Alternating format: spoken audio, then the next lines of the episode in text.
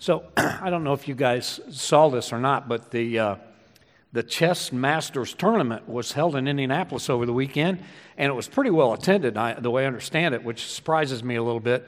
But one of the reporters said that after the games Friday night, there were several of the chess players uh, sitting around in the hotel lobby bragging about their games.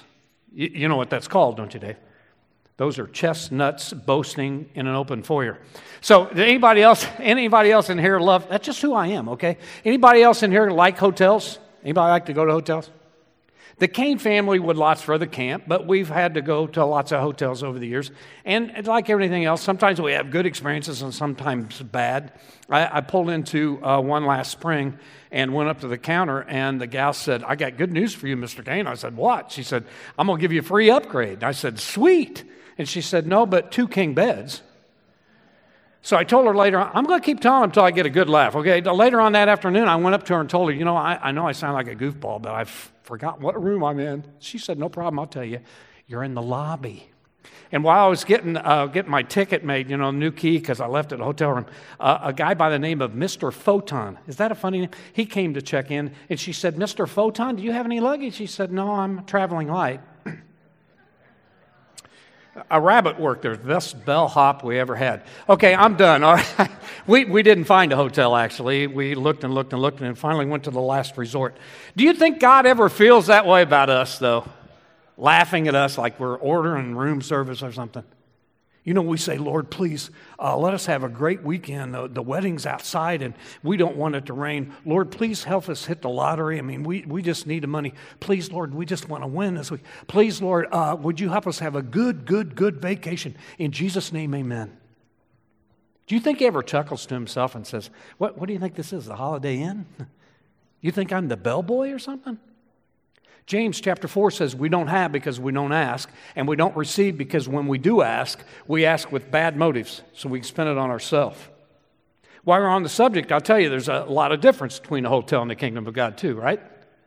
In a hotel, you don't even know who owns it, let alone who's running it. In God's kingdom, our Father's the landlord, He owns everything. In a hotel, you get what you get, good or bad chips, waffles, cookies, in room movies, sometimes good, sometimes not so good. In the kingdom of God, it's not like that. James 1:15 says every good gift comes from above. It's all good. In, in a hotel, uh, everybody's running around trying to take care of you. In a good hotel, they're waiting on you hand and foot. It's not like that in the kingdom of God. In the kingdom of God, the greatest among you is going to be the servant. We serve each other. But the biggest difference is in a hotel, you got to pay for the services. I mean, sure, you can leave it on the Visa card if you want, Mr. Kane, but sooner or later you got to pay for it. Not so in the kingdom of God because of what Jesus did on the cross. All of this is free. That's why we sing Amazing Grace. Now, we decided last week we're almost done with 40 day prayer challenge. We're not going to wait eight years to do it again. We're done this Thursday, and then, of course, the big thing Friday night. You don't want to miss that. I know it's a Friday night, but man, you got to come.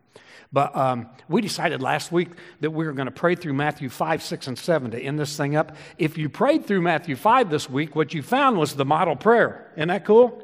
They said, Teach us to pray. Jesus said, Okay, this is how you pray Our Father, who art in heaven, hallowed be thy name.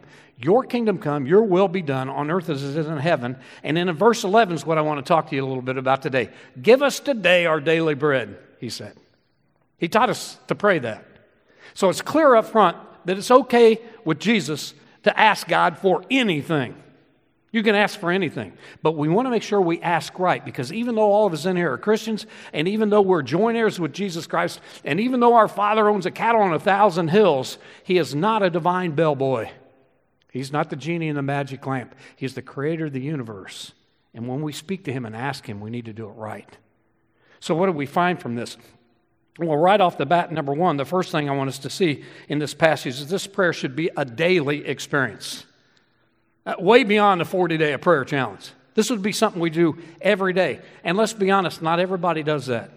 A lot of people are on the once a week plan because they're so busy running around. They like to come in here on Sunday and get it all done. Come to the communion table, get to the altar, pray it up, and get out of here. Some people are on the emergency plan. They don't pray much at all unless a kid gets lost or somebody gets sick or they have an injury or there's problems in the marriage or problem down to the bank, and then you send up a flare. To these people, prayer's like a can of mace or a fire extinguisher. You're glad you got it. Hope you never have to use it. But Jesus is making it clear that he intends for this to be a daily practice. He doesn't say, Give us this week our daily bread, give us this month our daily bread, give us this day our daily bread. Dwight Moody writes, A man can no more take a supply of grace for the future than he can eat enough food to last six months or take in enough air in his lungs at one time to sustain life for a week. We must draw upon God's boundless store of grace from day to day as we need it.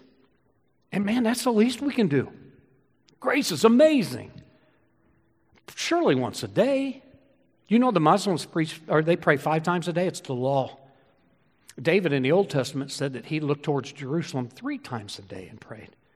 Once a day for us?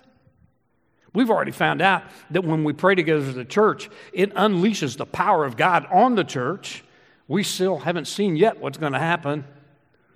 But it also unleashes the power in your life to do this daily. Look, there's other things you do every day that are practical and necessary.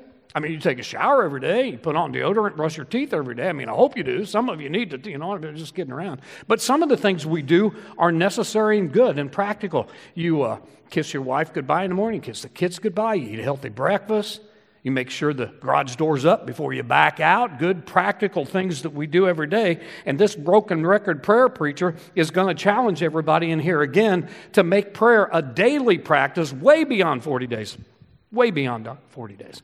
And, and I don't just mean a quick one like, uh, Good morning, Lord, bless me today, or Good night, Lord, it's been a good day, or please bless this food to nourish my body. I'm talking about quality time.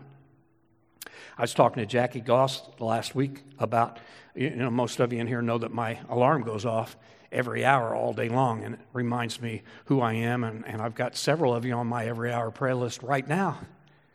And uh, I, can't re- I cannot think of maybe one or two other attacks in my life from the enemy that were more vicious than that, than when I decided to do that 25 years ago. Didn't realize it. Why then? Now I know.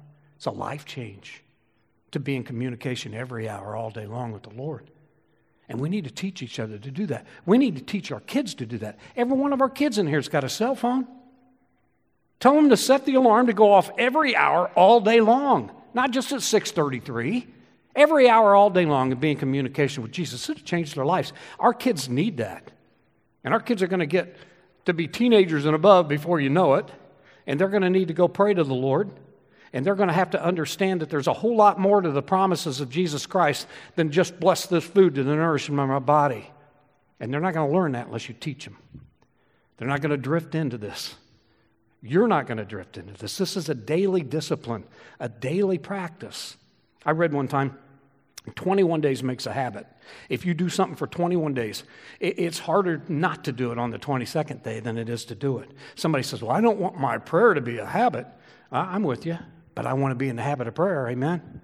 So it's a discipline a daily discipline. And the second thing, it's uh, that Jesus wants us to see. This is also a daily need.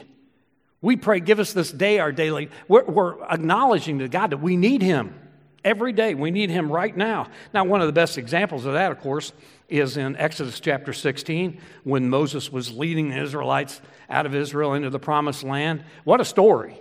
I mean, you, if you haven't read that for a while, you got to read it. It'll beat anything you're watching on Netflix, I guarantee you. It's amazing. You got two, maybe three million people, and God led them during the night with a pillar of fire and during the day with a cloud. He parted the Red Sea. Remember all the plagues, all these things these people saw, all this provision. You think these people would follow God anywhere, you know? That trust Him with everything. Eh, not so much. He had to continue to teach them to trust Him every day. And, and, then, of course, you know the manna thing. We've talked about this. He, he sent them manna every day to teach them. Chapter 16, verse 14 says, Every morning when the dew was gone, thin flakes like frost appeared on the ground. Frosted flakes from heaven and they were great. Now, you guys expected that, right? But God was teaching them, look, I'm going to take care of you every day. He's hand feeding them from heaven. And remember what he said? Hey, don't store up more than you need. You just take what you need right now. If you try to store it up, it's going to stink, get maggots in it. So everybody in camp would know if you didn't trust God during the day. And you all remember the story. It went along real good for a while, and then human nature took over, and they got sick of manna. We're tired of manna. Manna in the morning, manna at lunch, manna at night We've had boiled banana, uh, boiled manna, baked manna. We've had manna fricassee. We've had manna splits and manna connie, manna burger. We're tired of manna. And you thinking, man, these people have got hand fed from God, and it's not enough. Brad Mitchell did some uh, math on this thing. He said 40 years, 365 days a year, that's 14,600 days. It, you figure two and a half million people at, at a quart uh, of manna a day. That's 1.8 quarts of manna a year, 72 billion, 1.8 billion a year, 72 billion quarts of manna. And these people weren't happy. What do you think when you read that story? You think Brad Mitchell needs to get a life. No, you're thinking, how, how can these people have the hand fed from God and it not be enough? Aren't you glad we're not like that? Aren't you glad we never go to a restaurant having just eaten a meal that millions of people on this planet will never see and leave griping about how the steak wasn't cooked right, or the potato was cold, or the service was slow? Kind of makes you think, doesn't it? This was a lesson for Israel to learn to trust God every day for their food. And Jesus teaches us to pray each day, give us today our daily bread. Now, I'm going to tell you the problem up front for us is that all of us in here have grown up in the richest nation the world has ever seen. And so this prayer seems kind of ridiculous. You know, it seems kind of silly. God, give us this day our daily bread. Are you kidding me? Most of us in here have a lot of bread in our house. Some of us in here have food left over from Y2K scare. Some of us are already putting food up for the next scare. There's a good percentage of people in here are begging God to help them lose some weight. And still, it's not enough. We want more steak, more potatoes, more french fries, more ice cream. And today's not enough. We want long term security. We want 401ks and retirement and all that. I've fallen into that trap too. And so, if all God is offering us is daily bread, we got that one covered. Thank you very much. Well, there was a church in Revelation chapter 3, verse 17 that felt the same way, and this is what Jesus said to them You say, I'm rich and have acquired wealth and don't need a thing but you don't realize that you are wretched, poor, pitiful, blind, and naked because they lost their need for God. Everybody in here knows when they're needed and they know when they need something. I read about uh, a man and his wife that were walking down uh, one of the New York streets after um, a late night Broadway, uh, Broadway play and they came upon a horrific scene. There were six men beating up on a little old lady. And as they got closer, the wife noticed, Oh my goodness, that's my mom. Go help quick. And the husband said, Nah, I think six is enough. See, we got to understand when we need something, okay? and we need to understand we need God every day. It's in Him that we live and move and have our very being. Jesus tells about a rich farmer who had a couple of real good seasons in Luke 14. And so he said to himself, Self, here's what we're going to do. We're going to tear down all our little bitty barns, and we're going to build these great big barns, and we're going to store up all our wealth and riches, and then we're going to sit back and take it easy, eat, drink, and be merry. And God said, You fool. Tonight, this very night, you're your soul's going to be required of you. Who gets all this stuff then? And then this is what Jesus said. You got to listen carefully because, you know, this, this is a two way deal here. He said, This is how it's going to be for anybody who stores up for themselves riches on earth and is not rich towards God. And is not rich towards God. You, you, you say, Oh, you mean we can't pray for wealth and riches? I didn't say that at all. The Bible's full of people ask God to bless them in a mighty way. I have asked God on several occasions to bless me in a mighty way. We need to know that we need to acknowledge first that we need Him every minute of every day to live and move and have our very being. And I want to get us down to the um, altar to pray over this this morning. Uh, before we do, I want to leave you with four great things that will happen, or five, if you pray this prayer constantly. Number one, it, will help stop worry in your life. Some of us got worry down in art form. We're worrying about things that might not ever happen, and we're worrying about things that are going to happen we can't do anything about anyway. I read a story about uh, Dr. Jerome Frank. He's a psychiatrist, used to be on the board at Johns Hopkins University. He might still be, although I don't think so. But anyway, he said when he gets on an airplane and people find out he's a psychiatrist, he can't get away. They, they talk all the way to wherever it is they're going. And he said years ago, he got on a flight. Uh, he'd just started practicing. So th- this was before the screening and all that stuff. And he got on board this small plane, and the guy next to him was terrified. And he said, What's the matter? He said, I'm terrified of flying. He said, Why? And he said, Well, uh, last year I got on a plane and three rows up in front of me, a guy had a bomb. He was going to kill his mother in law right there. He wanted to kill his mother in law. By the way, you do know that's the definition of mixed emotion. Your mother in law going over a cliff in your brand new car? I'm kidding. Okay, I'm kidding. But anyway, they, of course, made it through this thing, but it just shook this guy up. And Dr. Frank said, Well, how'd you get over it? He said, Well, I took some classes on how to get over your fear of flying. And in the class, they told me that the odds are one in 100,000 that somebody would take a bomb on a plane. And Dr. Frank said, That helped then? He said, No, no, no. I got to thinking those are pretty good odds. You know, it's just a matter of time before this happens again. But he said, I also got to thinking if the odds are one in a hundred thousand if one guy had a bomb, uh, the odds must be one in several million if two guys have a bomb. So every time I fly I take my own bomb with me. Now, I don't know if that's a true story or not, but that pretty sums up how we are with worry. And when we pray this prayer, God, uh, give us today our daily bread, we understand He's got our back. There's nothing we have to worry about. What can man do to me? You know what I mean? Secondly, this prayer will help us be content with what we have. And let's be honest, some of us struggle with that too. When we pray, give us this day our daily bread, we get to thinking, oh my goodness, at my house, I got a whole lot more bread. I got hamburger and steak and cube steak, and I've got you know, we got slice and baked cookies. Oh, man, they're good. And we got frozen pizza, and we got macaroni and cheese. Lord, we're so blessed. Help me to be content with. Help me, Lord, to understand every day how blessed I am and not say silly things like there's nothing in this house to eat or I don't like those kind of noodles. Help us to be content with what we have. 1 Timothy chapter 6 verse 6 says godliness with contentment is great gain. We brought nothing into the world, we're going to take nothing out. If we have food and clothes, we'll be content with that. Thirdly, we pray this prayer to help us love each day that we're alive. When we pray, give us this day our daily bread, we're reminded we're alive today. Are you here today? I mean, we were talking about that this morning. We got another day. David said, We're just a step between here and death. James says, We're just, our life's like a mist, here one day and gone the next. And when we pray this prayer, we're acknowledging that this is a great day to be alive. We're alive. The, the LA Times reprinted this story not too long ago, and, and I remembered, I love this story. It's from Ann Wells. She said, My brother in law opened the bottom drawer of my sister's dresser and lifted out a tissue wrapped package. He discarded the tissue and handed me her slip. It was exquisite silk handmade, trimmed with a cobweb of lace. The price tag with an astronomical figure on it was still attached.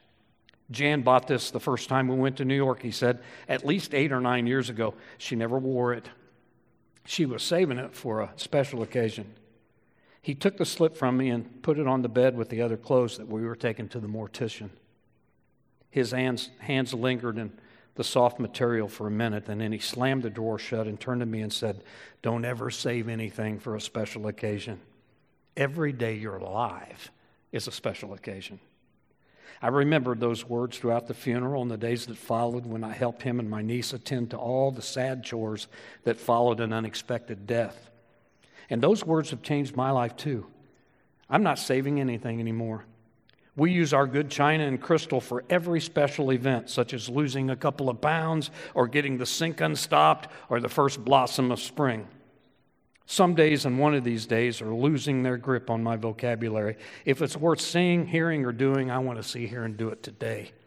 I'm trying not to put off, hold back, or save anything that would add laughter or luster to our lives. And every morning when I open my eyes, I tell myself, this is a special day. And when we pray that prayer, give us the day our daily bread, we're being reminded we got another one. This is the day the Lord hath made. I'm going to rejoice and be glad in it.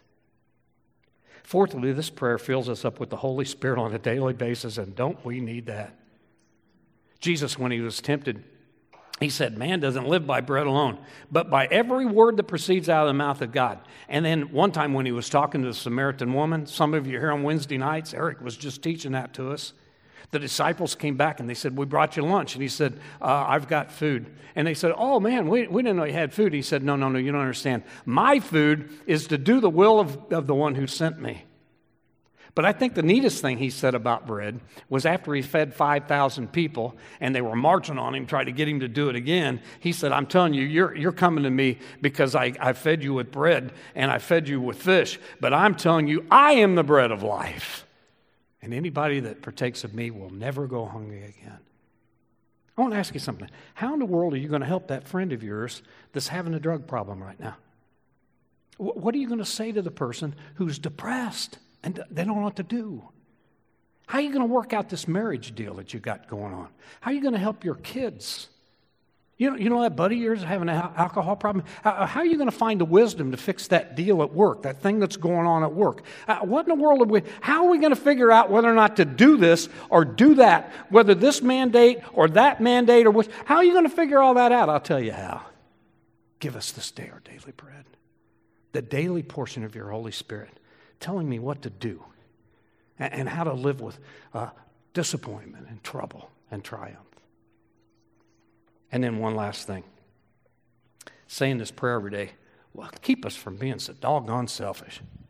You know what I mean? When we pray, our Father instead of my Father, when we pray, Your will be done instead of my will be done, when we pray, Give us today our daily bread instead of Give me today my bread, it, it changes things up. It reminds us that it's not all about us. And man, that's hard to take. It's hard to remember. I'm rereading um, Mark Batterson's book, All In. Look at the smiles over on that side of the church. And rereading uh, Circle Prayer, too. The guy is a prayer animal.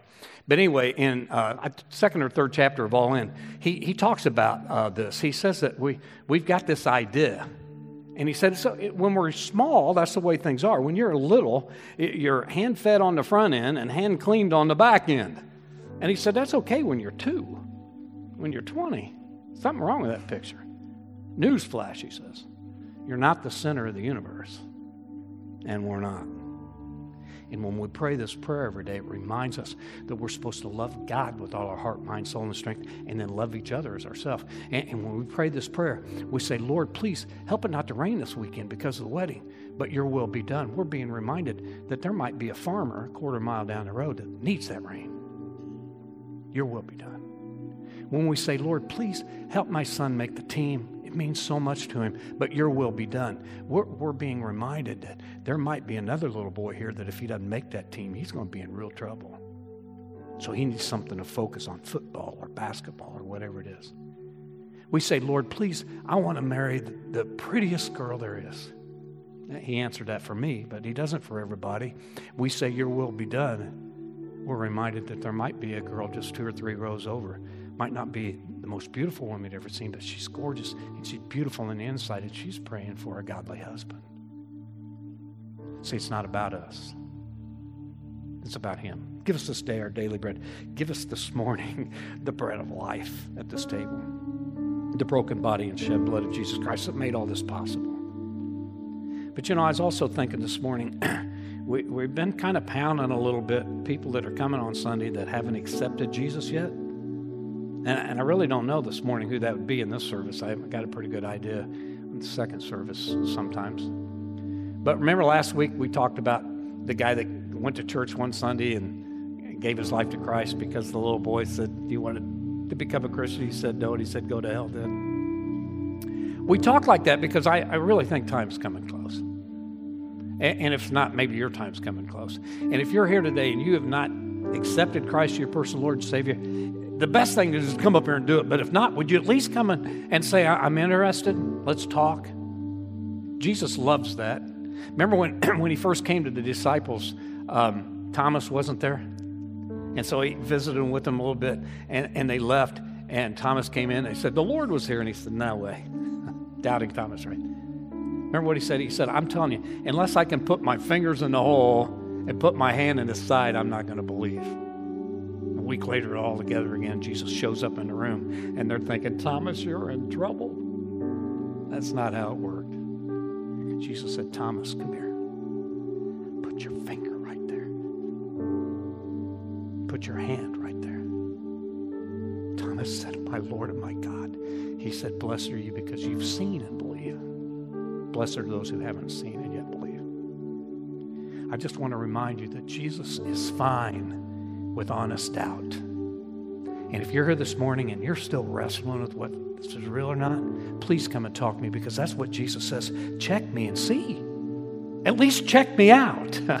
look, look at some history. Talk to Jimmy Kane. Talk to somebody else here. At least look it up. If you've looked it all up and you still don't believe, then so be it. Your will be done. but at least check it out. Would you do that much? Your eternity is wrapped up in. The rest of us, the bread of life is at the table ready for you to partake.